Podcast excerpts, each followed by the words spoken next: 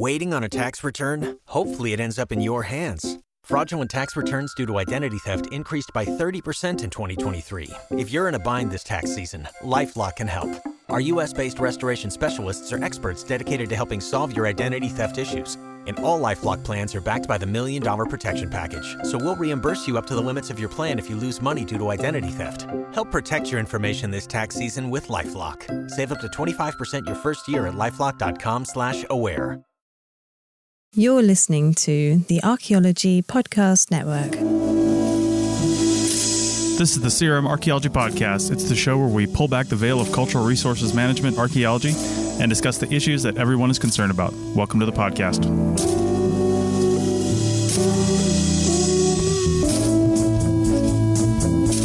Hello and welcome to the CRM Archaeology Podcast, episode 281 for January 23rd, 2024. I'm your host, Chris Webster. On today's show, we talk about challenging field situations, like shotguns, and how to deal with them. So get out your business card and bulletproof field vest because the CRM Archaeology Podcast starts right now.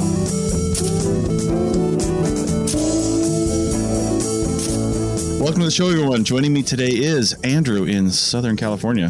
Hey, everybody, how's it going? Bill, possibly in Northern California, online with us, although there could be some issues.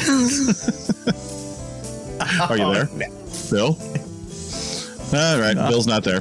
Okay. Uh, Bill's here in spirit. We can see him. Uh, and Heather in Southern California. Hi, everyone.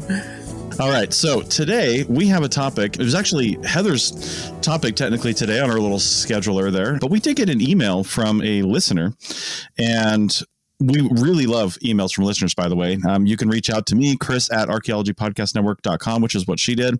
You can go through our website. There's a contact form on there, which technically does still send it to me if you don't want to just type in my email address. Or there's contact info for some of the um, hosts that have different socials and things on our show notes. So check all that out. But she came back and said here uh, i didn't ask her for permission to say her name so i'm not gonna i'm not gonna do that but i'll just gonna re- read her email a little bit here. So she says she has a safety topic and she says especially as a young woman working in the field for both archaeology and cultural historic architectural surveys i've had a few situations where i've had to immediately leave an area due to hostile landowners homeowners and even aggressive panhandlers. I've been followed by people in vehicles and even mooned while on survey I have too, but that was from other field technicians. Anyway, what are your stories about this wild side of CRM? So, Heather took that and ran with it and put together a great show with different things in each segment, and it all kind of it all kind of ties back to this. So, Heather, why don't you lay out a little bit what your idea of the show was? sure. so, you know, we talk about safety topics a decent amount, and so I wanted to make sure that you know what we're talking about is relevant to current situations and uh, that we're providing the listener something a little bit new. So, the first segment, we're going to fo- focus on current situations that field staff are encountering. So, not the same old, same olds that we would all expect that we are all, it's all important, of course, but it's something we've talked about. And if people are interested in it, they can certainly uh, check our back episodes. And then we'll, you know, just talk about different scenarios that, that we've encountered and maybe how it was handled. In the segment two, we're going to look at effective situations to in avoiding dangerous circumstances. And then obviously we can't avoid them completely. So how do we prepare ourselves and field staff for the unexpected? And then in segment three, I thought it would be a great opportunity for us to kind of look into the future and see what kind of safety issues that we think may be coming or maybe increasing that we have right now, but maybe increasing in numbers. And mm-hmm. and so that's that's how we're going to tackle our episode today. Okay, sounds good. Well, do we want to head it off with some of our own war stories yeah, from uh, from CRM? Yeah, I you know one one for me always comes to mind, and I, I, guess it's not probably really that bad. Oh, I guess it could have been bad. And and I think about this every time we're driving through somewhere in the West, especially, and we see these we see these plots of land out off the interstate that have like a trailer on it in the center, yeah. right? Like this person has just staked their yeah. claim on 40 acres or something like that, and they're like, mm-hmm. "Stay the hell away! I'm in the middle. You're not coming near me." And this was near Winnemucca, Nevada, and it was one of our first projects in Nevada, actually. And we were we were doing this survey, and there were no property lines or markers or anything. We did see a small, I, I want to say it was a small like trailer or something off in the distance on this one little plot of land, and this woman came all ass across the uh, across the land, ignoring the fact that her truck was being destroyed by the bumps and rocks and things she was just doing 50 miles an hour over, and just rolled up on us and was like, "What the hell are you guys doing? This is my land. Get the hell off!" And she she pointed out these cones that we could barely see that like are the corners of her property, her big square that she owns, and we're like, "Yeah, okay, no problem." We, we did say uh, the crew chief actually at the time was like, "Well, we're here." For this and and you know we have a permit. And she's like i don't care and just like lost her mind.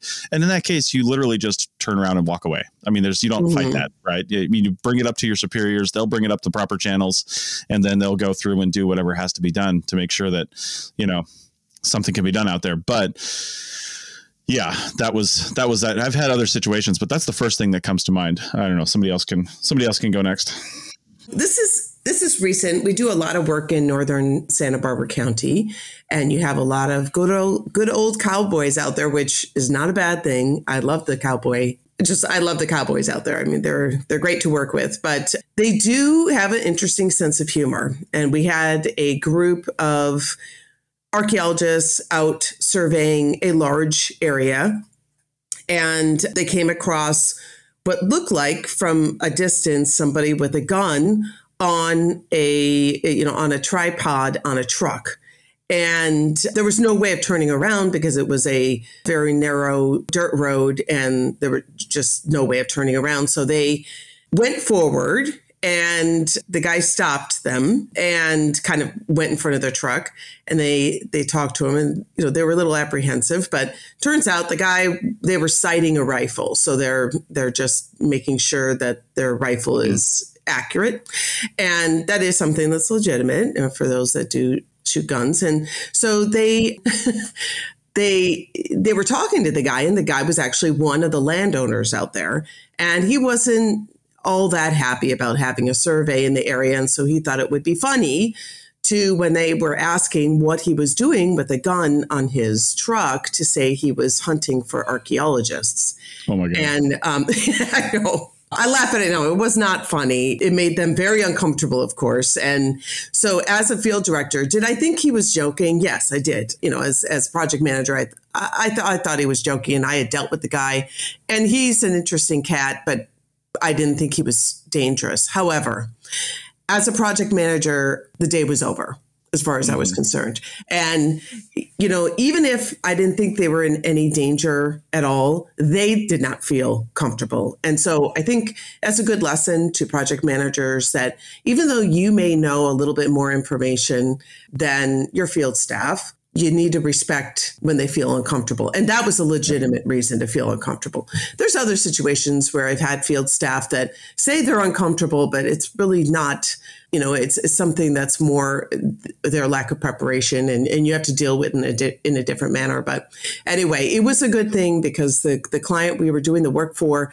backed us up 100%. It was dealt with appropriately and, and the guy was admonished and, and he didn't do that again. So, mm-hmm anyway, those are the the little quirky things that can happen in the field. Yeah, yeah, it's it's good. I am going last because mine's kind of a combo of yours and Chris's. So what's funny is like Chris in in his the setup is he's in sort of the middle of nowhere in Nevada, you know, and sort of in our cliche mind we we think that oh that's where that kind of stuff happens most of my stories that go like this are just labeled Santa Monica Mountains.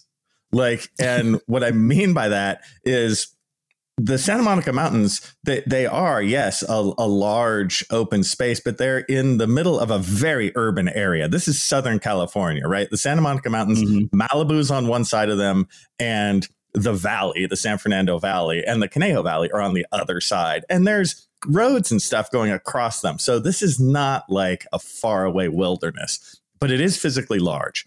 And up there, you have this funny combination of hyper wealthy people who own, you know, massive amounts of land and hyper mm-hmm. not wealthy people who own massive amounts of land, meaning yeah. that you know, they got some deed to it in 1859, but they themselves have no money. So they have the setup mm-hmm. like Chris was talking about. Like they have like a like a little tiny mobile home on, on the middle of like a multi-million dollar plot, right? Mm. You see that like a decent amount of time. So one of the times when I was up there, and again, you're driving up there for some project or something, I took a wrong turn which is super easy to do up there. Mm-hmm. And and I I parked at where I thought I was supposed to be, and it was like a little mobile home, and it had like a it had like a parking lot, like a large sort of parking lot in front of it. It had different cars on it in different states of repair and whatever. But I just parked my car.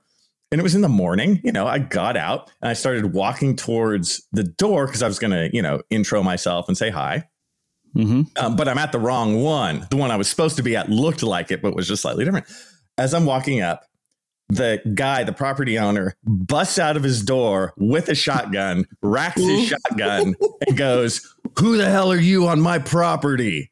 And I'm like, Hey, like I put my hands up and mm-hmm. I was mm-hmm. just like, Hey, I'm just here, you know, to looking for this project.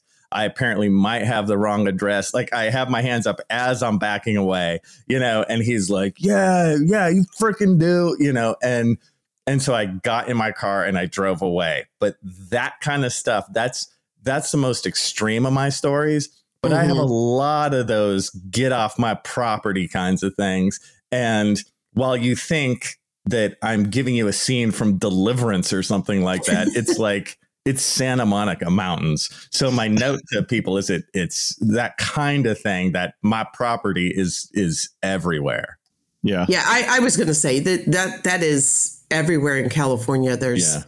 Yeah, I mean, e- even well, especially in in Santa Barbara County and and yeah. some of these counties that have very large pieces of land without without any development on it. So I think actually I think that this is a good opportunity for us to go to the next segment where we'll be yeah. talking about how to approach these situations and prepare for the unexpected.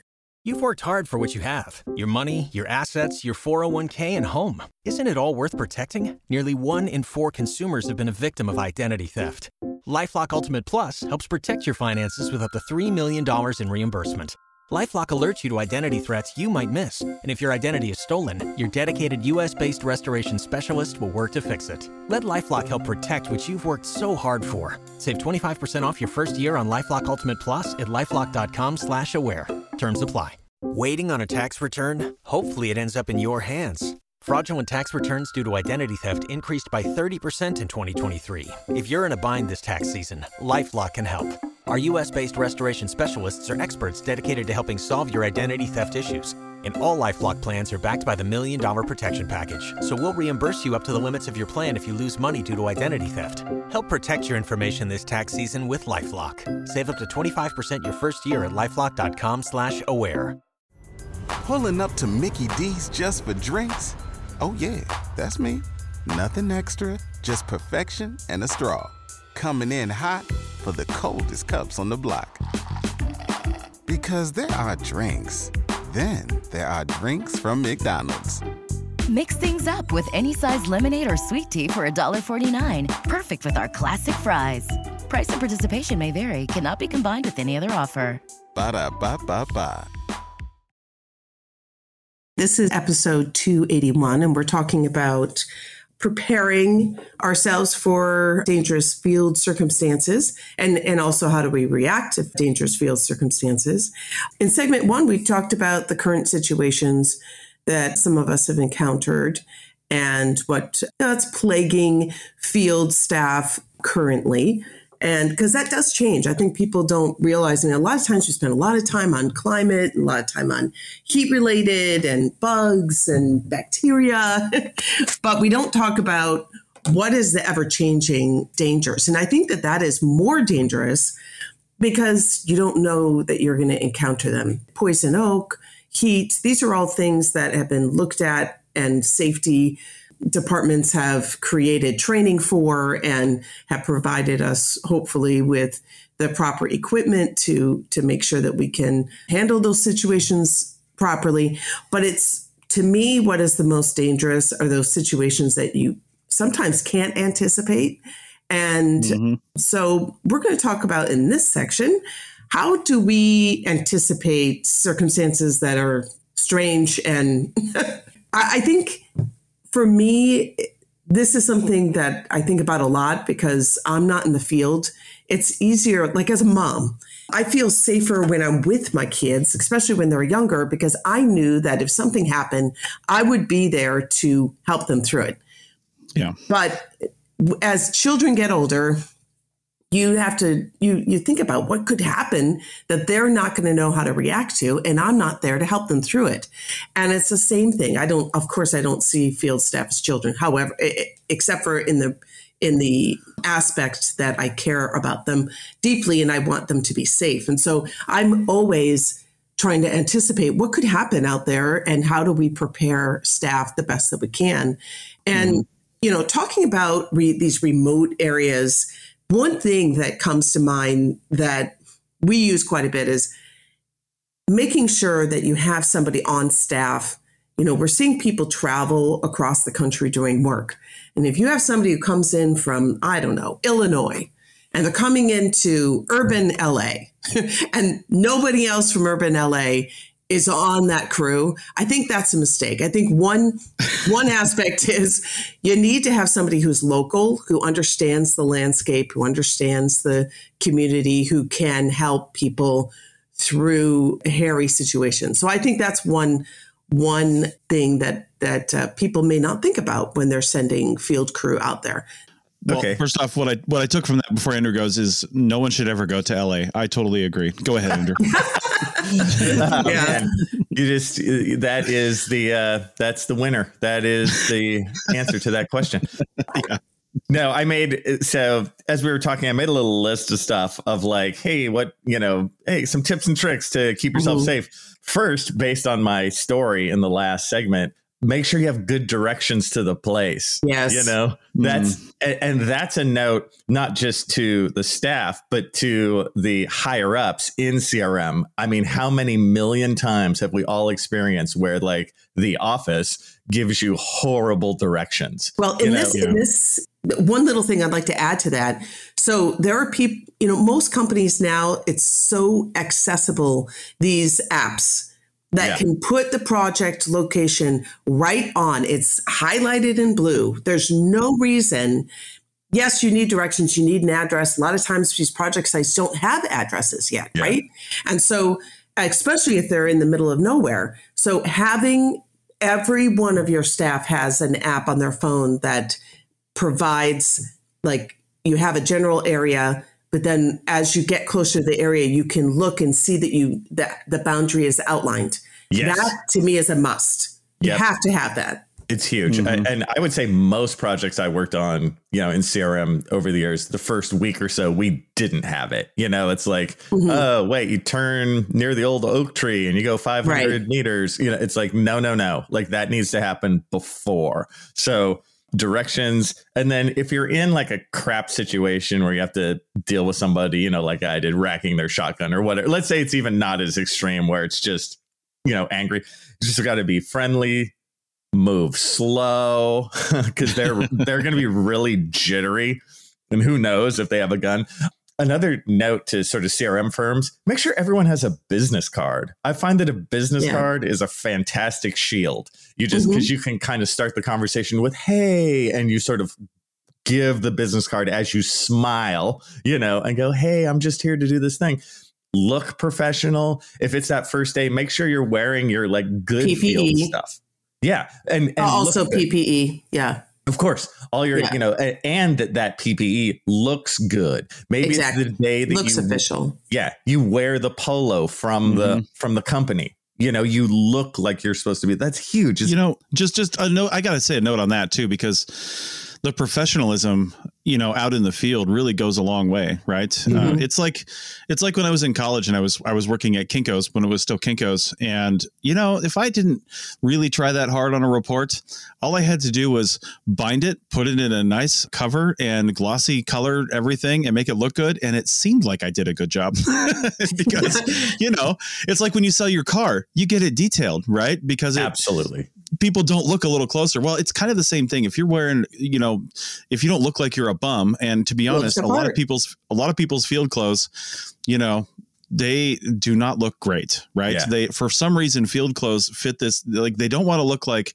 you know, that guy Josh from Expedition Unknown or whatever it is because it looks like he just bought his stuff from, you know, REI, which is fine. He's on TV, but also you know, you don't want to look like a bum. And I'll never forget this guy in Miami when we were on this project, and they had us, they had us staying in a courtyard Marriott. So you know, not not a Motel Six. it was mm-hmm. a Courtyard Marriott with a restaurant downstairs. And in the mornings, they had the restaurant open for breakfast and like continental breakfast, like you know orange juice and you know little things. And he comes down and he's got i mean no shade on anybody's tattoos but i'm sorry if you have neck tattoos you're going to look shady in certain circumstances right. so not only did he have neck tattoos but he had like ripped up jean shorts like a ripped up cut off i think like flannel style shirt or something like that and he he literally looked homeless and the one of the guys uh, that, that was running the restaurant comes out and was trying to get him out and he's like dude i live here and they thought he was because there's a lot of homeless around there trying to get in and just you know yeah. just just do what they're right. going to do and they thought he was homeless, but he's legit a, a, a, decently paid archaeologist working on a project across the street. You know, has yeah, an right. education, has a degree, but nobody would have known that, and that's how he was treated. And if you're seen like that out in the field, I mean, what do you expect? You know, exactly. And Chris started that saying, you know, uh, relating it to detailing cars. It's like, yeah, detail yourself. detail yourself, you know? And and I'm not here to say that I go out in the field in a polo and good jeans every day, but those first day or two, you know, when you're meeting people, yes, you know, do that. Think about right. that. It it just mm-hmm. it it brings so many happy returns if you do simple stuff like that. Yeah. So I think that this you know, this plays right into talking about the company's responsibilities versus the staff responsibilities. So, you know, in the end, you want yourself to be safe. And sometimes you're working for a smaller company that doesn't have all the tools at their disposal, or they choose not to. And so I think that either you choose not to work for companies that don't have that safety. I mean, obviously, there's things that they have to have, but the extras are trainings when one thing that we started we've been realizing that our staff has been coming across dogs more and more and more mm. often and so and and guard dogs i mean these dogs if you're if i live in the middle of nowhere in a trailer I'm probably going to have a guard dog too. So, and these guard mm-hmm. dogs, their job is to make sure that they alert the owner when somebody is on the property. And they're probably not that friendly. So, we started training our staff to how to handle aggressive dogs. And I think that that's probably few and far between. I don't think there's a lot of companies that do that. So if you are in those kinds of situations, taking it upon yourself to even do some Googling, to train yourself, to take a look and see if you can find, you know, there's lots of free training out there, even if you're just reading up or if you're working for a company that does provide that training, making sure that you're paying attention to it so that when you, as and as needed, are working for a company that doesn't have that training, you still have that in the back of your head. So you yeah. do, as a staff, have responsibility to train yourself up. And I do believe that companies have a responsibility to train the best that they can but of course you can't anticipate everything so just having a cool head is is one aspect uh, of of keeping yourself you know safe on site but the other is making sure that you're training for whatever situation you at least currently know could happen Mm-hmm. Right. Yeah, I, I agree. There's a lot of circumstances when I've been on the field as well where we just weren't given enough information, right? Mm-hmm. Totally. We, we, were given enough information as crew chiefs from the company, and then we look like assholes when we go out there. And also, you know, have business cards and things like that that you can hand somebody so they can, if, even if you don't have a business card, and I never once had a business card in CRM, like as a crew chief, they're probably not going to give you that, especially if you're not permanent with the company. But right. bring the business cards of the PI out there, right? Because chances are they have business cards, and you can hand that off and say, "Listen, if you got any questions, talk to this person." Just set their just set their minds at ease. I think that's a better idea, actually. The field, the field manager, because if you have a Yeah. card yourself, you don't want them calling you. Uh, I'd rather, gi- I'd rather point. give the PA, No. PI's uh, card. I, I Yeah. disagree just a little bit. You, you put your name on it, but it's just the company phone or whatever. You know, Yes, like That exactly. could be it. Yeah. Yeah. Yeah. That- And we have, we have separate. We made c- company cards specifically for that. Yeah. So Mhm. It doesn't have anyone's specific name on it, or it's just the a phone number for them to call. It is Yeah. good if you have the specific name, though. I made a big stink about this years ago with one of my companies. I'm like, you make me business cards because I knew how important they were in situations like this. And it was the right thing. And how hard is it to get some kind of printer and print out some business cards with somebody's name on it? But I wouldn't want my personal number. That's what I'm saying. No, no. Because you You- don't want your, so you can have your name where you have a card and it has a line that you can write your name on it, but it has the company contact. Yeah, but you need your name. You need your Yes. name printed professionally in that mo- because it's that moment where you meet that person for the first time. And if you're just giving them some BS card that has nothing, Mm-hmm. you know, it's just like company card. But if it's your name, they go, "Oh, okay, you're Andrew." Yeah, you know, and it makes You're that connection. right. Yeah, and that's that's that moment. You know, you you only have that one first impression, and to Right. me, it's really it sounds really small and silly, but to me, that's really important. Mhm. Yeah. Um, I think finally, let's talk for the end of this segment on how do you know when to leave? And what are your next steps? When in doubt, leave. yeah. Easy. And I think that, you know, for project managers, that's where preparing the staff before they get there for what they might encounter Yeah. is a good way of not that you're trying for them not to leave in a dangerous situation, of course, but people are going to feel more uncomfortable if they don't know what they're going to encounter. And then they're surprised by what they encounter when really it may be fine. Let's say, as a project manager, I have a client who, and that client is the person who's living in that trailer. And they are, uh, you know, they look weird mm-hmm. or they're aggressive but i've worked with them and they're and they're cool. But if i don't go and tell the field staff that's going to be there that this is the kind of individual that you're going to be running into you know not that you're making any stereotype stereotypes or anything but that you're saying it's this person this is his name he's expecting you you're set you need to set up your staff for success. And if you don't you just say here's the address go and do it that's not setting up your staff for success. So mm-hmm. and and that's when people feel uncomfortable and that's when people feel uncomfortable that's when people decide to leave. And it might be premature where if you were to give them all the information before they get out there, they're less likely to feel uncomfortable and to leave when maybe it wasn't necessary. So I think the key is really a project manager properly preparing their staff. But Yeah. there are situations where I've had staff that have called me. And to me, if for those that are as as needed and you're afraid, I mean, I I was in that position too where I don't want to be the person who just leaves, right? And so I push it a little bit further and push it a little bit further and I feel like I'm not in a safe situation, but I don't want to be that person who left the site and didn't finish the work. So if you feel like you're in that situation, you go back to your truck, and you call the person, your contact, the person that sent you on that survey, and you explain to them the situation and they can work you through it. That way they have investment. That way they have, they, they may even know something they should have told you, but they didn't think to tell you. And they can walk you through the situation. Like I've had situations where our client didn't give us all the information. And then our staff goes out on site and they get into a hairy situation. They don't feel comfortable. They go in the truck, they call me. I call our client and say, Hey, this is what they encountered.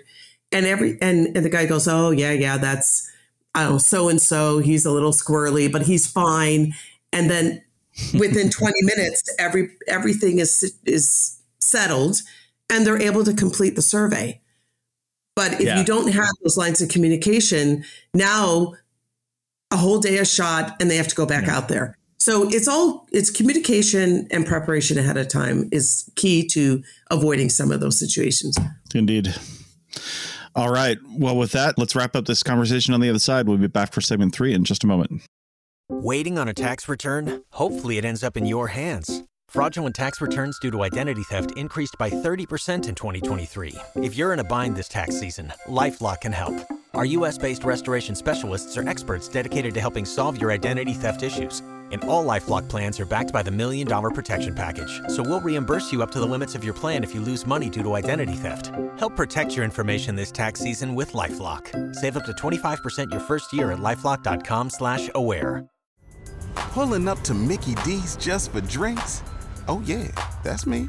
Nothing extra, just perfection and a straw. Coming in hot for the coldest cups on the block. Because there are drinks. Then there are drinks from McDonald's. Mix things up with any size lemonade or sweet tea for $1.49. Perfect with our classic fries. Price and participation may vary, cannot be combined with any other offer. Ba da ba ba ba. Waiting on a tax return? Hopefully, it ends up in your hands. Fraudulent tax returns due to identity theft increased by 30% in 2023. If you're in a bind this tax season, LifeLock can help. Our US-based restoration specialists are experts dedicated to helping solve your identity theft issues. And all LifeLock plans are backed by the Million Dollar Protection Package. So we'll reimburse you up to the limits of your plan if you lose money due to identity theft. Help protect your information this tax season with LifeLock. Save up to 25% your first year at LifeLock.com slash aware. Welcome back to the CRM Archaeology Podcast, episode 281. And we're wrapping up this segment by thinking about the new challenges that we might face in the field in the next 10 years. What are some things that, you know, maybe we haven't had to deal with that as a, in, a, in our ever changing world that we may have to deal with? And when I first saw, Heather, this note that you wrote here, I was first thinking, especially since we just spent, you know, a month and a half with my my wife's family and, you know, her parents not her mom necessarily too much, but her dad's like always got Fox News on. And so I get exposed to that every time I go over there. I guess no shade on anybody listens to Fox News. It's just not my thing. But it just made me think that it seems like politically the world in, in the United States here, especially, and you really see this out west, is getting even more polarized than it has been in the past. I mean, it's always you meet these landowners that are out here in the West and they're in the middle of nowhere. They're there for a reason, right? They want to be in the middle of nowhere. But it seems like this mistrust of the government, mistrust of authority and regulation and, and all those sorts of things is just getting worse and worse and worse. You'd think it would get, I don't know, better and people would come together as we go forward in society, but it's really not. And you know, we can talk about reasons for that on some other podcast and some other show, but yeah. I would say that I it just seems like it's getting worse and worse. So I think those kinds of things are going to start getting probably more dangerous for archaeologists mm-hmm, as well mm-hmm. yeah. as we go through time, and we're really going to have to be we're really going to have to be prepared and have our shit together when it comes to what we're going to say and be prepared. And, you know, you always have these pre field talks with like your PI or something like that. That's like, oh, we might find metates and these kinds of features, but you also might find, you know, jackasses with shotguns. And that really needs yeah. to be talked about. And what is your response to that? You know, we always say, oh, if you get heat stress, do this. If you get mm, that kind of safety is talked about a lot. But I don't remember when I was really involved in those conversations the the discussions with landowners being it was always kind of glossed over just a little bit but i think it's going to have to take the yeah. forefront right right yeah i mean i think you know part of the reason why we have some so, so much polarization is because people assume things about others just based yeah. on one point of their you know let's say they wear a hat of some political figure and all of a sudden a rush of all the stereotypes come into their head yep. of what this person is. And that is the, when it comes to safety, anybody will say this, any safety officer will say this. If you have one instance where you assume a bunch of things, what are you not doing? You're not mm-hmm. critically thinking. Right for what could actually be this the, the danger situation here. So now you've you've lulled yourself into thinking, oh well, I know that these things are going to happen because I see this one indicator that's triggering me, and you're not actually thinking about what really could be the danger yeah. situation. So I think yeah. people need to kind of take a step back, and just because you see one thing that makes you assume something, you know, we we just you need to really look at the facts that are in front of you.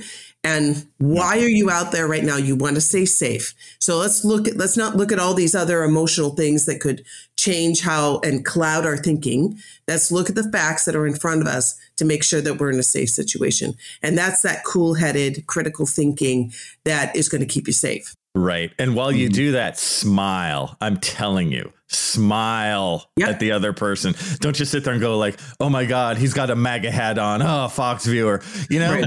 he's he's probably a totally cool person. We got to get over this polarized BS. I'm so sick of it. It's like Right. just smile and just be like, "Hey, I'm here to do this thing." You know, and I swear like because if you come in all angry and worried, you look angry and worried, and then Right. the other person feeds off that, and it gets worse. Exactly. You know, so Exactly. We just had a project site. In fact, we've had Native American monitors on our site with political hats that you would not expect Yeah. them to be wearing.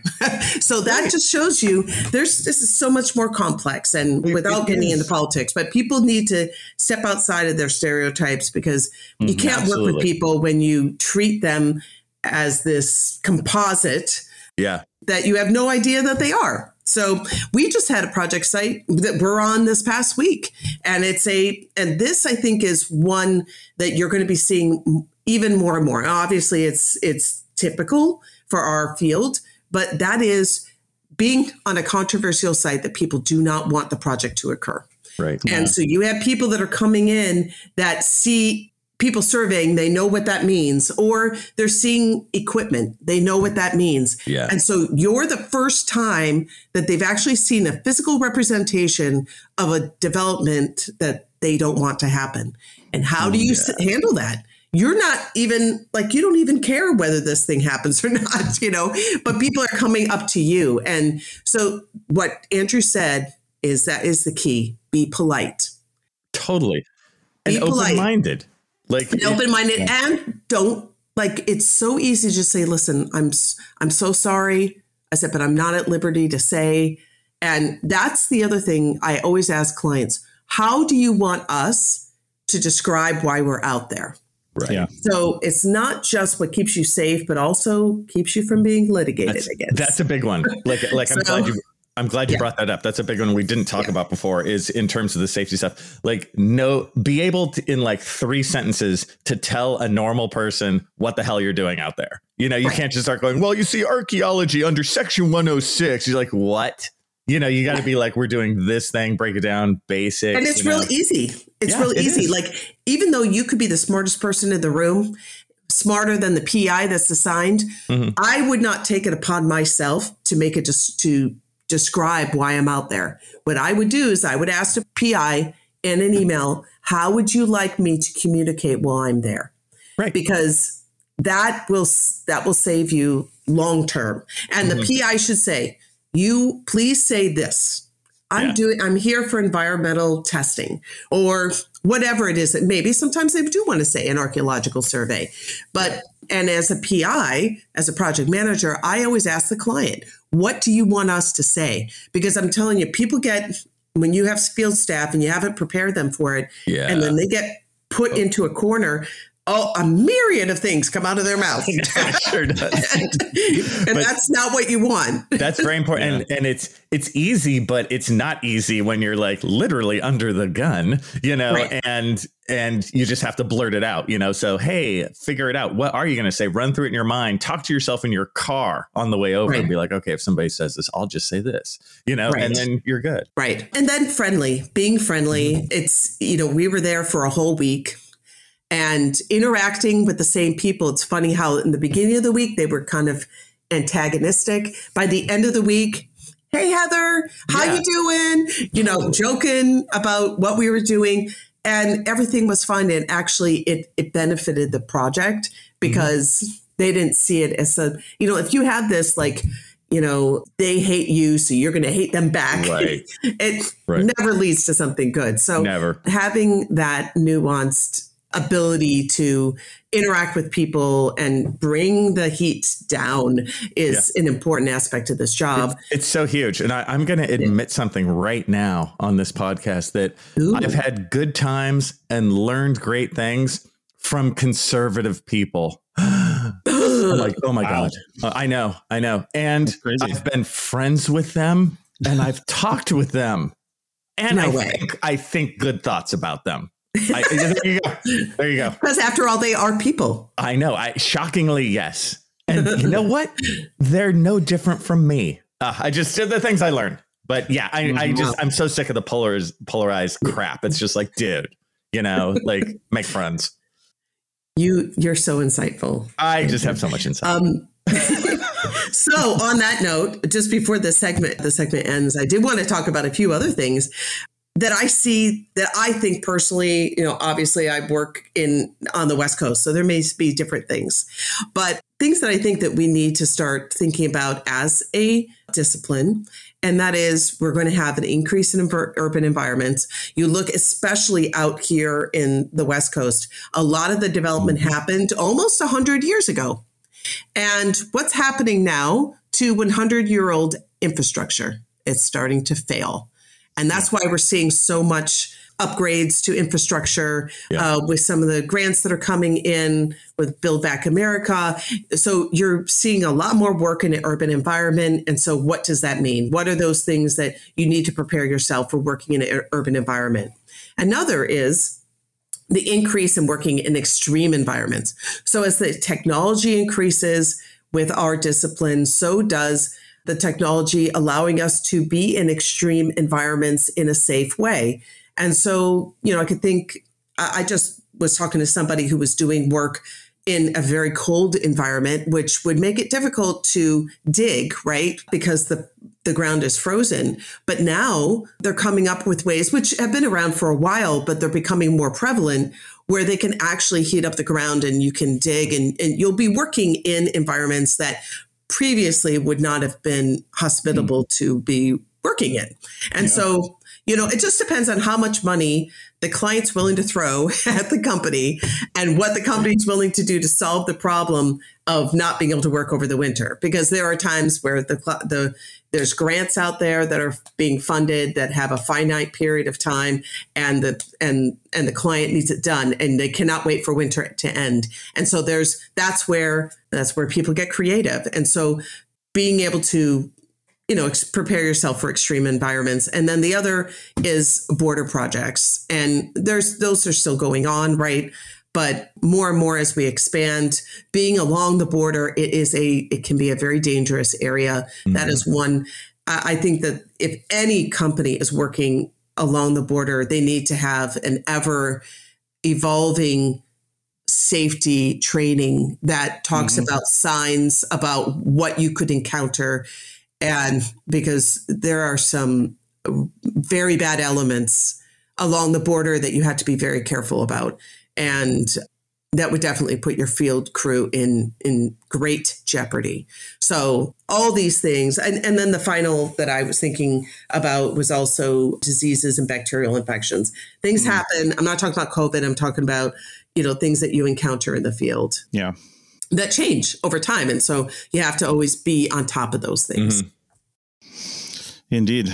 It's it's a lot of stuff. And you just gotta, you know, when I was in the Navy and I worked on the flight deck of a aircraft carrier, they always said keep your head on a swivel. Mm-hmm. You know, mm-hmm. you've got your you've got your you know your area your thing that you're working on but you don't know if they're turning an f-14 right behind you and going to blow you off the ship right? So right. you just got to always be aware of your surroundings and that's really what that means. And in, in that particular situation it was very it was very uh, poignant. And it was like you definitely need to do that. But in this situation it's just just constantly be aware and and you know follow the mantra don't be a dick right? Because people mm-hmm. people that you're going to encounter like we've we've said throughout the show are very apprehensive about what's going on they think you're going to steal their land you yep. personally probably and it's just it's just not that way you've got to be you've got to be on their side while you're out there and then you mm-hmm. know when you get back yes. in the office things can change but yeah you know the one the one thing you know i was actually talking to somebody this past week one of our staff that were out there with us and mm-hmm. they're like they asked me how did like how did you get them to be really angry in the week and then as the week went over they were fine and i said it's it's two words which tend to break down i don't know like bad feelings two yeah. words i understand hmm. you, are not saying anything you're not saying i agree with you you're not right. going too far but just listening to them with a compassionate stance with a com- yeah. open mind, like Andrew was saying, and just say, I understand, I understand. And yeah. when you say that, that breaks down that hardened shell typically. And you haven't said, I agree with you. You haven't said, you haven't committed to anything. You're just as a fellow human being. You're saying, I understand that you're upset. You don't have to say that you're upset. Just two words. I understand. Whatever that means to them, they will mm-hmm. fill that in. And that, I'm telling you, it works. It just those two words work. Yeah, agreed. All right. Well, with that, I think that's a good place to end. This was a great topic. Again, if you've got any ideas for us to talk about or things that are frustrating you in the field or, or something like that, and you might, you know, think it'd be a good topic for us to discuss because there's a lot of experience on this podcast. Sometimes there's just three of us, sometimes there's four or five, and there's there's a lot of depth there. So we can talk about a lot of things and maybe help out. So, and we don't have to tell anybody who you are if you don't want us to. If you do, maybe put that in the email. Say, hey, it's okay to mention my name if you want to be called out on the show. But otherwise, we won't that. So, all right. Well, with that, I think we will call it and we'll see you guys all next time. Thanks a lot. That's it for another episode of the CRM Archaeology Podcast. Links to some of the items mentioned on the show are in the show notes for this podcast, which can be found at www.archpodnet.com slash crmarchpodcast. Please comment and share anywhere you see the show. If you'd like us to answer a question on a future episode, email us. Use the contact form on the website or just email chris at archaeologypodcastnetwork.com. Support the show and the network at archpodnet.com slash members. Get some swag and extra content while you're there. Send us show suggestions and interview suggestions. We want this to be a resource for field technicians everywhere, and we want to know what you want to know about. Thanks to everyone for joining me this week. Thanks also to the listeners for tuning in, and we'll see you in the field. Goodbye. Thanks for listening. See you guys next time.